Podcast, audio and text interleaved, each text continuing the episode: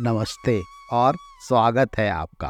आज की कहानी मिथिला के एक गाँव की है, जहाँ चूहों की बढ़ती संख्या की वजह से लोगों को बहुत परेशानी हो रही थी। चूहे खेतों को नष्ट कर रहे थे और बिल बना रहे थे। इस समस्या का हल क्या निकला, यह जानने के लिए हम आज की कहानी सुनते हैं, जिसका नाम है दूध से भागने वाली बिल्ली। मिथिला में एक बार चूहों की संख्या इतनी बढ़ी कि लोगों का जीना मुश्किल हो गया।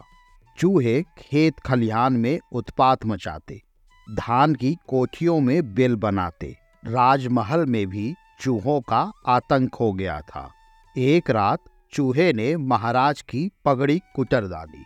सुबह जब महाराज ने अपनी पगड़ी की हालत देखी तो उन्हें बहुत ही गुस्सा आया। उस दिन महाराज ने बड़ी तादाद में बिल्लियाँ मंगाई। अपने राज्य के समस्त परिवार को एक एक बिल्ली पालने का हुक्म दिया। गरीब प्रजा इस फरमान के विरुद्ध खड़ी हो गई।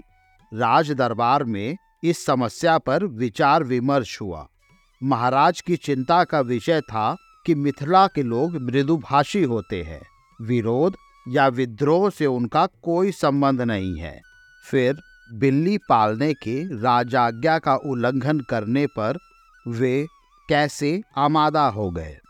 निष्कर्ष निकला कि लोग अपना और अपने परिवार का भरण पोषण बहुत ही मुश्किल से कर पाते। ऐसे में वे बिल्ली पालने के लिए दूध कहाँ से लाएँगे?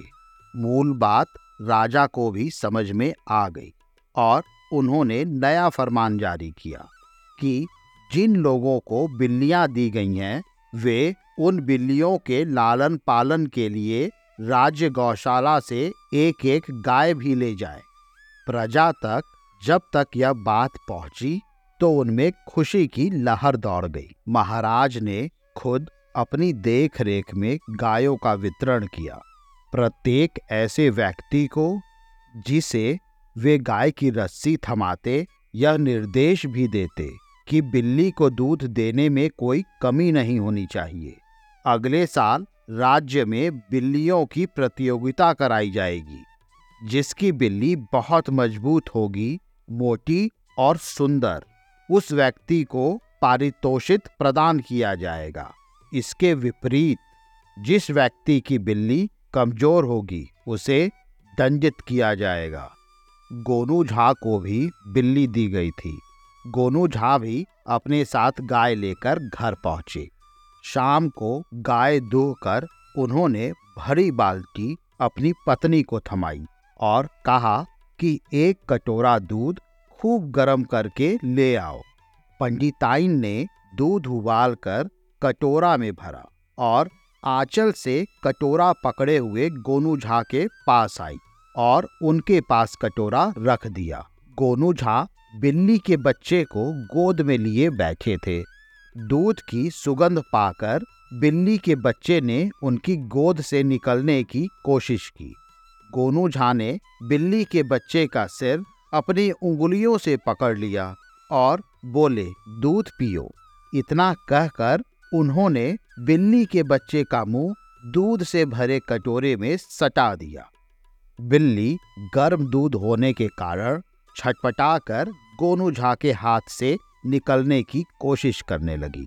गोनू झा ने बिल्ली के बच्चे को पुष्कार कर शांत किया और फिर दूध पियो कहकर उसका मुँह गर्म दूध में डुबोकर निकाल लिया। इस बार बिल्ली का बच्चा अपनी पूरी ताकत से गोनू झा के हाथ से निकलने की कोशिश करने लगा। उसके पंजों से गोनू झा के हाथों में कई जगह खरोचे भी आ गई। गोनू झा ने बिल्ली के बच्चे को अपने हाथ से निकल जाने दिया। एक हफ़्ते तक गोनू झा अपने ढंग से बिल्ली के बच्चे को दूध पिलाने के लिए खूब गर्म दूध मंगाते और वही क्रिया दोहराते। स्थिति यह हो गई कि बिल्ली का बच्चा दूध शब्द सुनते ही डर कर दुबक जाता। दूध की कटोरी पड़ी रहती, मगर उसकी ओर देखता तक नहीं। थोड़े ही दिनों में गोनू झा ने अपनी बिल्ली को चूहों के शिकार के लिए प्रोत्साहित करना शुरू कर दिया। स्थिति यह हुई कि चूहा देखते ही गोनू झा की बिल्ली उस पर झपट पड़ती और अपने पंजों में दबोच कर उसके साथ खिलवाड़ करती और अंततः उन चूहों को खा जाती। दूध की ओर जाना तो दूर उसकी ओर देखना तक इस बिल्ली को गवारा न था। गोनू झा रोज गाय का दूध पीते, दही खाते, मलाई खाते, दूध के तरह तरह के पकवान उनके घर में बनते रहते। दूसरी तरफ़, गाँव के लोगों में होड़ सी मची थी कि किसकी बिल्ली ज़्यादा दमदार दिखती है। अपनी बिल्ली के साज सवार में ये लोग जितना ध्यान दे रहे थे, कभी उतना ध्यान अपने बच्चों की परवरिश पर भी इन लोगों ने नहीं दिया था। दूध को गाढ़ा होने तक उबाला जाता, ताकि बिल्ली जो दूध पिए, वह ज़्यादा पौष्टिक हो। हाल यह हो गया कि लोग अपना कम और बिल्लियों का ख्याल ज़्यादा रखने लगे थे। ग्रामीणों में इस बात की खुशी थी कि गोनू झा की बिल्ली बहुत ही दुबली पतली थी और बीमार सी दिखती थी। लोग फुसफुसा कर आपस में बातें भी करते थे कि गोनू झा खुद गाय का दूध पी जाते हैं। बिल्ली बेचारी तो इधर उधर मुँह मारकर गुजारा करती है।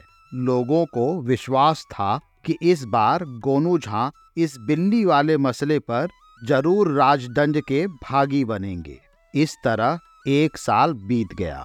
एक दिन महाराज ने मुनादी करा दी कि शरद पूर्णिमा के दिन सभी लोग अपनी अपनी बिल्ली के साथ राज उद्यान में उपस्थित हों।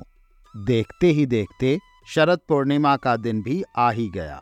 राज उद्यान में लोग अपनी बिल्लियों के साथ उपस्थित हुए।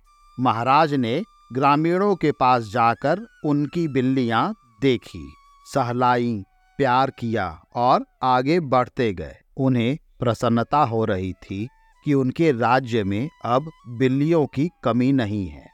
राज्य से चूहों का सफाया होना निश्चित है। गोनू झा सबसे अलग अपनी बिल्ली के साथ एक किनारे खड़े थे। जब महाराज उनके पास पहुँचे तो चौंक गए। अरे, यह क्या पंडित जी? बिल्ली बीमार है क्या? उन्होंने गोनू झा से पूछा। नहीं महाराज, बिल्ली स्वस्थ है, मगर यह दूध नहीं पीती। गोनू झा का यह उत्तर सुनकर महाराज तैश में आ गए। तुरंत एक कटोरी दूध मंगाई। दूध देखते ही गोनू झा की बिल्ली, गोनू झा की गोद से जबरन छटपटा कर निकली और छलांग लगाकर दूसरी ओर महाराज के बैठने के लिए रखे आसन के पास जाकर छुप गई। महाराज को विश्वास हो गया कि गोनू झा की बिल्ली दूध नहीं पीती।